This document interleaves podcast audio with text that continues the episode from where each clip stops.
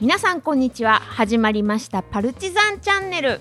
この番組はブランディングとコミュニケーション戦略の専門家が独自の哲学や仕事観を持つキーパーソンとざっくばらんにトークを展開する番組です。正解のない社会を生き抜くヒントを探求し時に痛快な解決策を見つけていく実験的で創造的な番組になります。MC を務めます脚本家保本恵子です。よろしくお願いします。よろしくおお願いします。よろしくお願いします。はい。では今回もローリーさん、前田さん、立石さんに就職をテーマに存分にお話をしていただきたいと思います。今週のトークテーマはこちら。就職について教えて。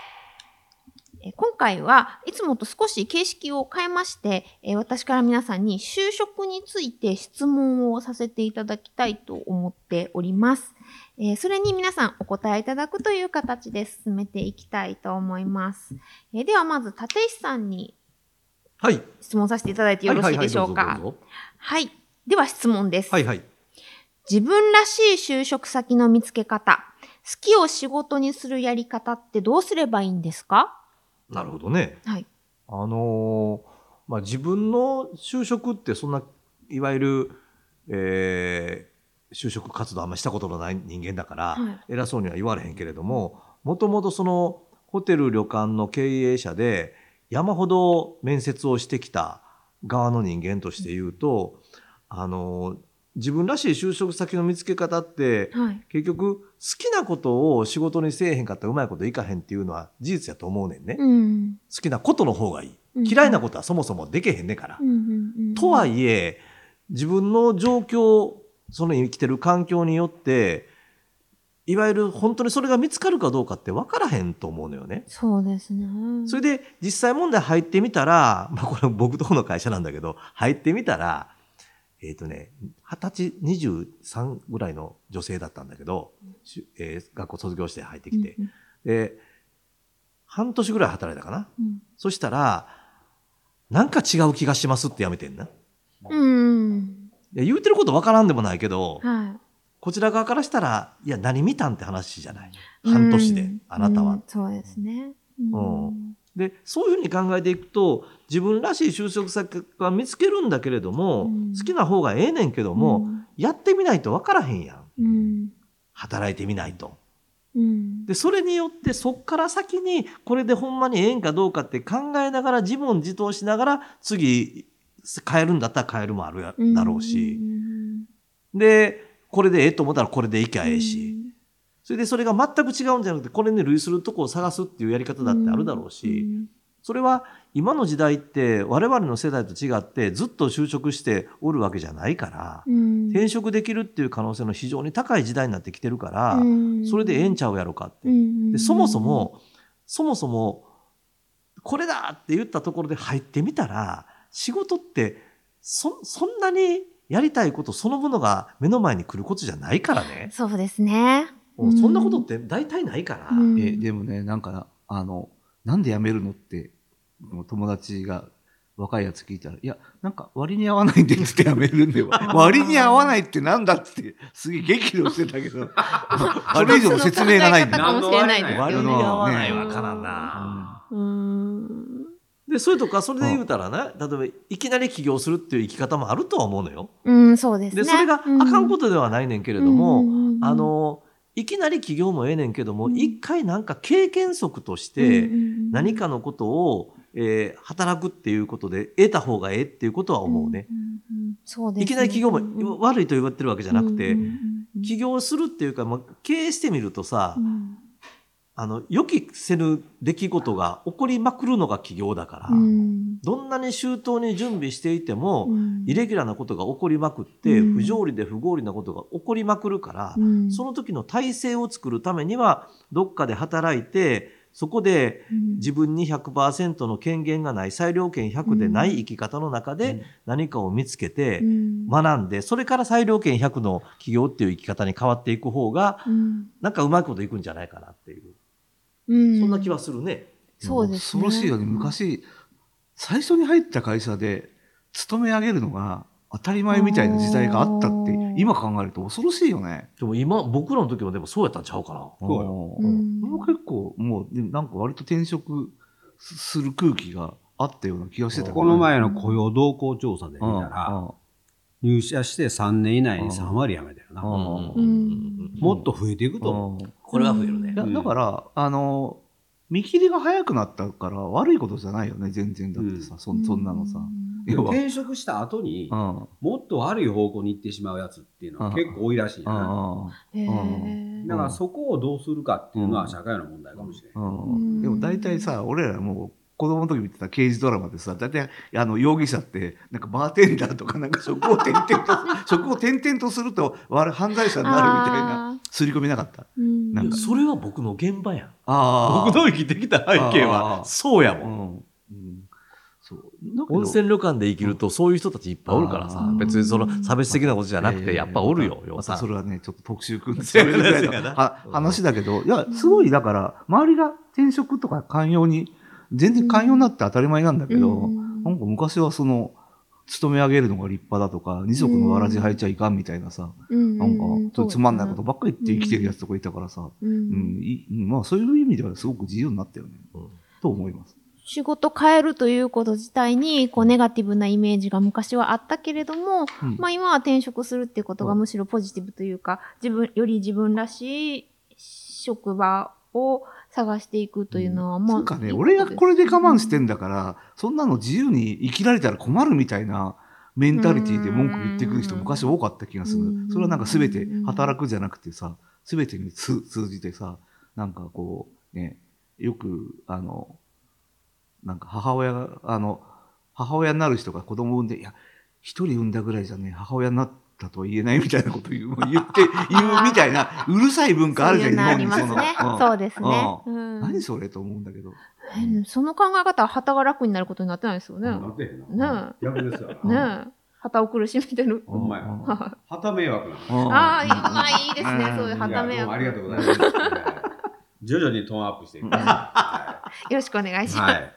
えーでは、続いて前田さんに質問させていただきたいんですけれども、えー就職先を選ぶ中で、好きな仕事や得意な仕事がわからない、見つけられないという学生が多いと聞くんですけれども、そんな学生はどうすればいいと前田さん思われますか？悩まんことですね。ほで見つからないと思います。う。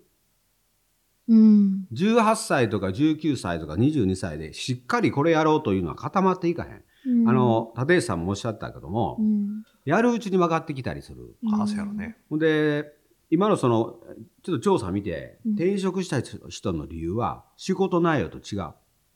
上司とか部下の仕事の仕方が嫌だとか、うんコミュニケーションが嫌だとか、仕事よりも仕事を取り巻く環境に対する適合がないっていう理由で辞めてんねん。うん、うん、うんほんで、次は、ポイントは、転職ありやでと。うん。これから。時に、じゃあ次は就職して次転職するときにどうやって転職するんだいうときに、次は自分の軸がさ試されるから、うん。いきなり、その、いわゆる料理店で板前やってた人が木こりにはなれへんやろ。うん。それは振り幅大きすぎるやろ。うん。それから何やりたいんだっていうことが、やっぱり追求できるような形で職探しした方がいいと思うな。うん。自分が何やり、何やりたいんかなって言って。で僕の例でいくと、ずっと公務員やってて、うん58歳で辞めて、いろいろ考えて、事情を待って再就職せんと、まあ起業したわけですわ。は簡単に言うたら、いろいろ悩みながら、い。はい。全く違う。うん。もう時間の使い方から何からもう一変しました。うん。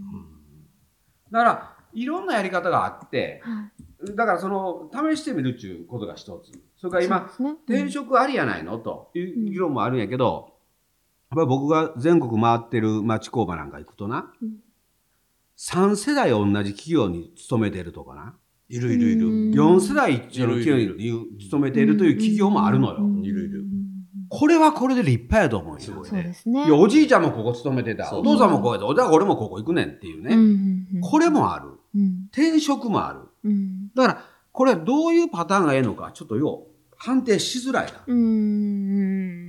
うん。で、大概22歳の時って、うん何をやりたいかって、まあ、分からんことが当たり前やと思った方がええと思う。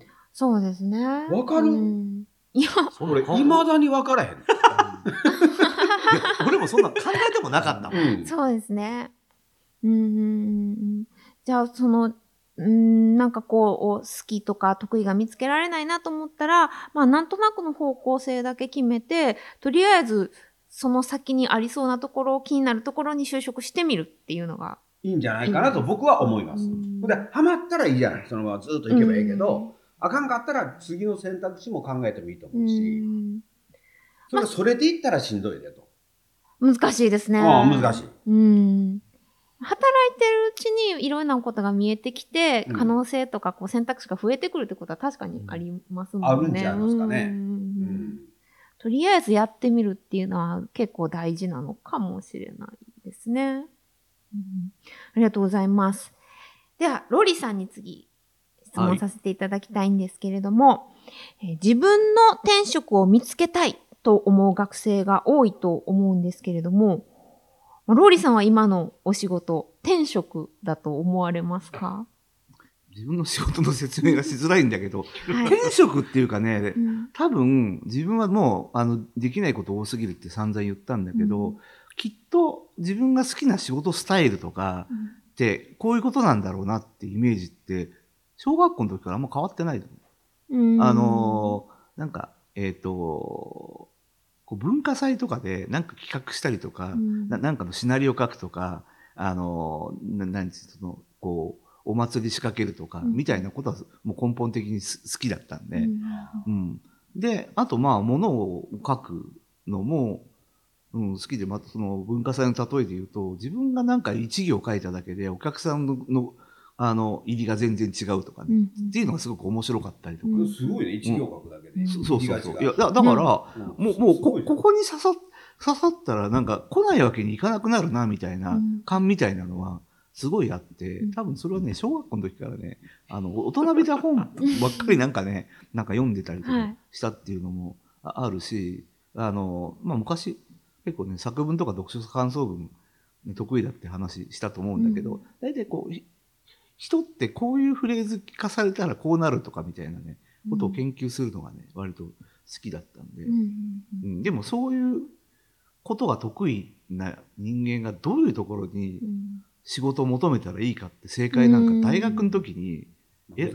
そう得られないから、うんなんか知らない気がついたら就活しなかったふらふらふらふらして で自分でなんか会社、うん、ごっこみたいなことしたりとかしてるうちになんかコピーライターで拾われてみたいなところから人生が始まるんで。うん僕ね、コピーライター時代にね、月に1回、あの、朝会社行かなくていいんだよ、全然。そその頃プロダクションにいたんだけど、でもネクタイ締めて、なんかスーツ着てうん、前の電車に乗るっていうのをね、月1回やろうって決めてた時があって。何のために？いやいやいや、だから、そういう人の気持ちに、うんちょっとなってみようって。あその人の気持ちになるためにネクタイを締めるわけ？そうそうそう。うん。ななんどんなどんな、なな、ネクタイ？いやいやいやいいやいやいや、や、そこ、それをものすごく聞きたい。え？そのさ、その社会適合性のないあなたがどういうネクタイをしてた、しゃネクタイは社会適合性がないんちゃうやろかな。覚えててないけど、うんその辺になったネクタイで、多分、うん。あの、ネクタイをし慣れない人にしか見えなかったと思うよ。多分電車乗ってても。そうやろうな。ん。キオスクで買うてない。いや、買買ってない買ってないなんかその辺にその辺になんかね、うんあの、父親がなんか落としてったよううん、してて、でも、あんまり、ああ、大変だなとかね、あこう、こう、要するに競争社会に生きるってこういうことなのかなとかね。な、な、なあの、その、電車に乗っててね。なるほどな。うん。で、まあ、でもあんまり、あんまり学びが得られなかったんでやめたんだけどね、それは。うん。うん、面白いですねっていうところで言ったけど、やっぱ、あの、いや、もう今本当にありがたいなと思ってて、うんなんか、こう自分がきっとこういう仕事しかできないだろうなっていううんイメージのことを、なんかやれて、まあ、本当に恵まれてるというか、うん人にも恵まれ、ね、あの、欠点に目をつぶって、あの、長所だけしか見てくれくれない人がいるおかげで生きてますみたいなね。なんか、はい。うん。あの、この、就職の時にやっぱり自分探しになるじゃないですか。うん。自分は何向いてるんだと。うん18歳の時に自分探しの旅に出て、大概戻ってこうへんねんな。うん。うん。で、18歳で自分探しの旅に出たら、81歳ぐらいになったら、みんなが自分を探しに来てくれるの よ。日常になるからな。だから、大丈夫やで、いうこと言いたいわけ。ああ、旅に出ても大丈夫やでっていう。心配しなくてもええ誰かがでってよ。8時になれば迎えに来てうんくれるよ。18から81までの間にうん、向こうの方から探しに来てくれるからね。でもねなんかやっぱいろいろ話聞くとね20代ならいいんだけどなんか40代になって自分探し始めちゃう人ってきついな。結構大変で。結構きついな、それ。ああでももう20代の半ばぐらいにねなんか世の中に飛び出してから迷うのが嫌だなと思ってて。だから自分はこういう時には基本的にはこっちに行こうとか、なっていうのをなんか全部決めちゃった方が楽だなって思って決めたから本当にその後変なことで迷わなくなったっていうのがあるんで、うんね、よマジよくね自分なんか探したっていないよって言ってたよね。確かに。わざわざ探しに行かんでもここにおるやないかと。鏡見とけ。鏡見とけ。これ、今年最後のし収録ですか？うん。そうですね。そうか。はい。今年最後や。これ僕2020。はちょっと最後にね、はいちょっと私の就職について、ちょっと私の母親の話をしたいんですあけども。お願いいたします。ちょっと耳が遠なってましてね、お母さんが。で、電話をした時に、安弘今日何してんねん言うから、ちょっと富山公園に散歩に出ます。ってはい。言うたよ。はい。え？今日何してんねん？富山公園に散歩に出るって言うてるやん言うて。はい。え？飛んでへんに行くんかい。どんな聞き間違いやねん。俺この年になって飛んでへん行くか。この就職は奇想天外ちゃうか俺これ聞いた時もう吹き出して。おかんおもろいな言うて北海道行くんだね。北海道に行かなあかんうん極寒のな、あその冬場にあああ飛んでへんやで。あどうにも聞いたもん。よう知ってたら飛んでへんの話。まあ、それだけですけど。あ ええはい。ありがとうございます。就職の、就職先の。でまあ、いろんな就職先あ飛んでへんわはいそうですね。えはい。この寒い中あの、60を過ぎた前田さんが飛んでんへんになるという、まあ、選択肢もないわけではないというお、おかんはそう思ってるからね。飛んでへんに行くと。うんうんこの世の中にはそれぐらいいろんな選択肢があるということで、えーこの2023年を締めくくりたいと思うんですがめっちゃおもろいよな。おかんが、お前飛んでへん行くんか言われたら。なんでやねん、いう話や。何の話なのかもわからへんな。はい、えー最後にちょっと皆さんの感想を、まあ、この1年、うん締めくくる形でもここまでやってあ残られてどうだったかということも含めてちょっと感想を伺えたらと思いますがでは立石さんからお願いします。はいはい。えー、そうですね。これも、え、30回目ぐらいなんの？そうですね次が29回 ?29。はいびっくりするよね。こんこんなたたいない会話を20回続けて、うん。しかもありがたいぐらいヘビーリスナーがおって、ありがとうございますよく眠るれるみたいなことを聞いたらさ、すごい。まあ、最初、オールナイトニッポンみたいなラジオやりたいって思ってたけど、なんか、なんとなくできてきてるような気がむっちゃしてて、当然山崎さんも前田さんも知ってるんやけどね、僕ね。はい。こんなことで喋った時に違う山崎義行違う前田康弘がおったのよ。あ知ってる人と違うことをどんどん喋っていってくれるし、あはい。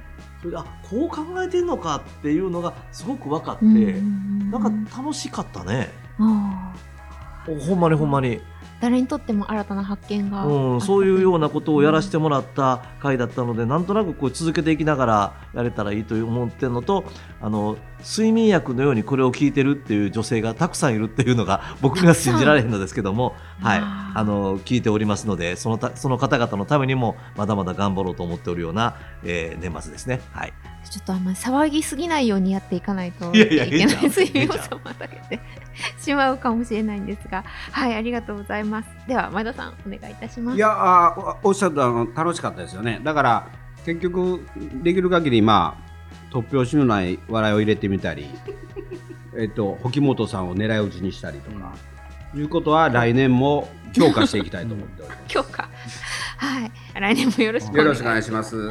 はいありがとうございます。では最後にローリーさんお願いします。